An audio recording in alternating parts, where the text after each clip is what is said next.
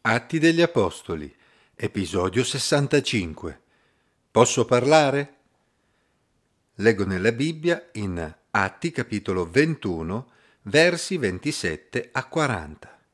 Quando i sette giorni stavano per compiersi, i giudei dell'Asia, vedendolo nel Tempio, aizzarono tutta la folla e gli misero le mani addosso, gridando Israeliti, venite in aiuto! Questo è l'uomo che va predicando a tutti e dappertutto contro il popolo, contro la legge e contro questo luogo, e oltre a ciò ha condotto anche dei greci nel Tempio e ha profanato questo santo luogo. Infatti, prima avevano veduto Trofimo, di Efeso in città con Paolo e pensavano che egli lo avesse condotto nel Tempio. Tutta la città fu in agitazione, si fece un assembramento di gente e afferrato Paolo lo trascinarono fuori dal Tempio e subito le porte furono chiuse.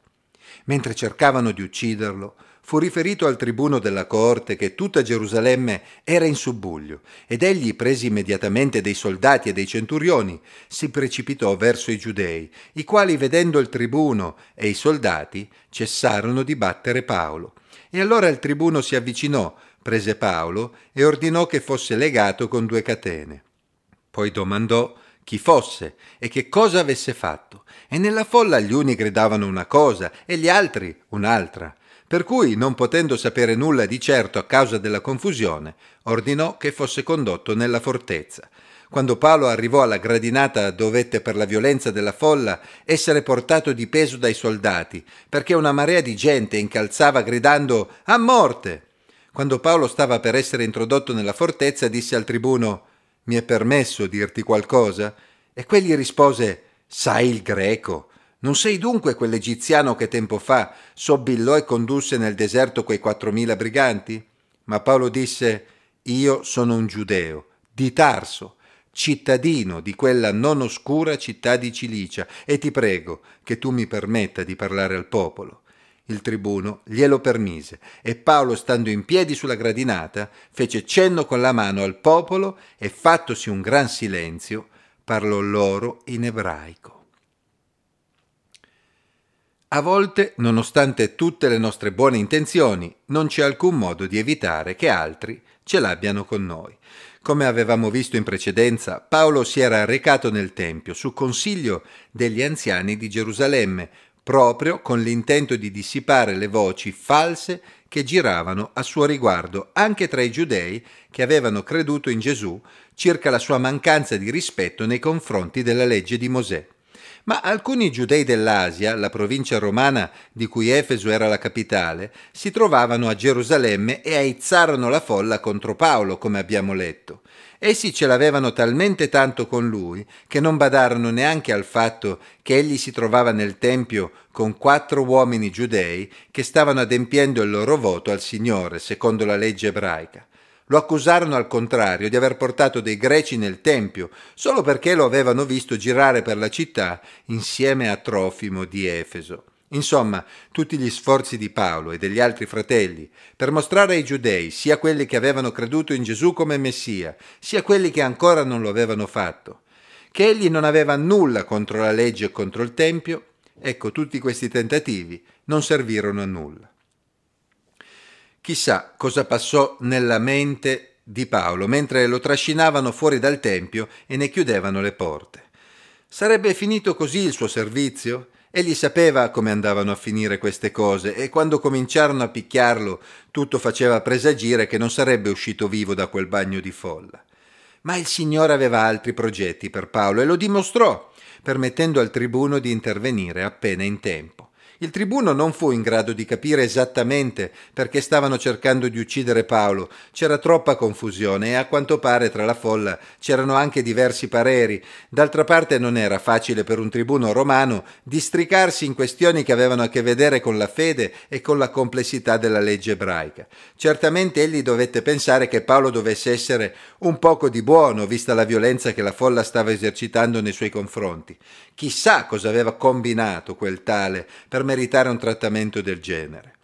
Paolo non si accontentò di avere salva la vita, ma vide l'opportunità di rivolgersi ai suoi connazionali ancora una volta, perché anche se loro volevano ucciderlo, egli provava affetto per loro e desiderava che comprendessero la buona notizia inerente a Gesù.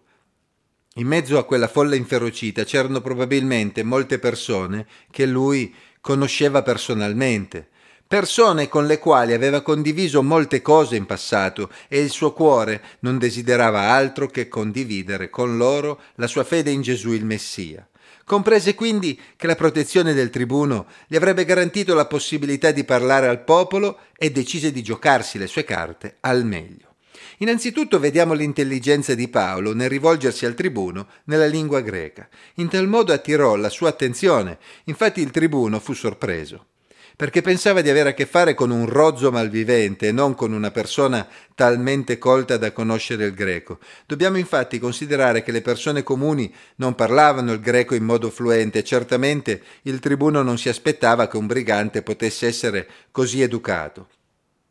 Alla domanda del tribuno, Paolo sottolineò la sua provenienza da Tarso, una città che non era certamente un piccolo borgo sconosciuto, ma un centro di circa mezzo milione di abitanti, con una certa importanza dal punto di vista economico e culturale. Inoltre egli aveva lo status di cittadino, un'ulteriore precisazione che serviva a convincere il tribuno del fatto che si trovava di fronte ad una persona acculturata e di un certo stato sociale. La strategia di Paolo funzionò. Infatti il tribuno gli diede la possibilità di parlare e a questo punto notiamo che Paolo cambiò nuovamente lingua nel rivolgersi al popolo. Infatti si rivolse a loro in ebraico. In seguito vedremo che anche questa scelta si dimostrò azzeccata in quanto riuscì ad ottenere l'attenzione della folla. Insomma, Nonostante la situazione complicata, Paolo fece tutto il possibile per avere ancora la possibilità di testimoniare al suo popolo, usando tutte le accortezze per essere ascoltato dal tribuno e per essere ascoltato dalla folla. Possiamo essere certi che in quel momento, più che essere preoccupato per la propria vita, Paolo era preoccupato affinché la sua testimonianza potesse toccare il cuore di qualcuno in mezzo a quella folla.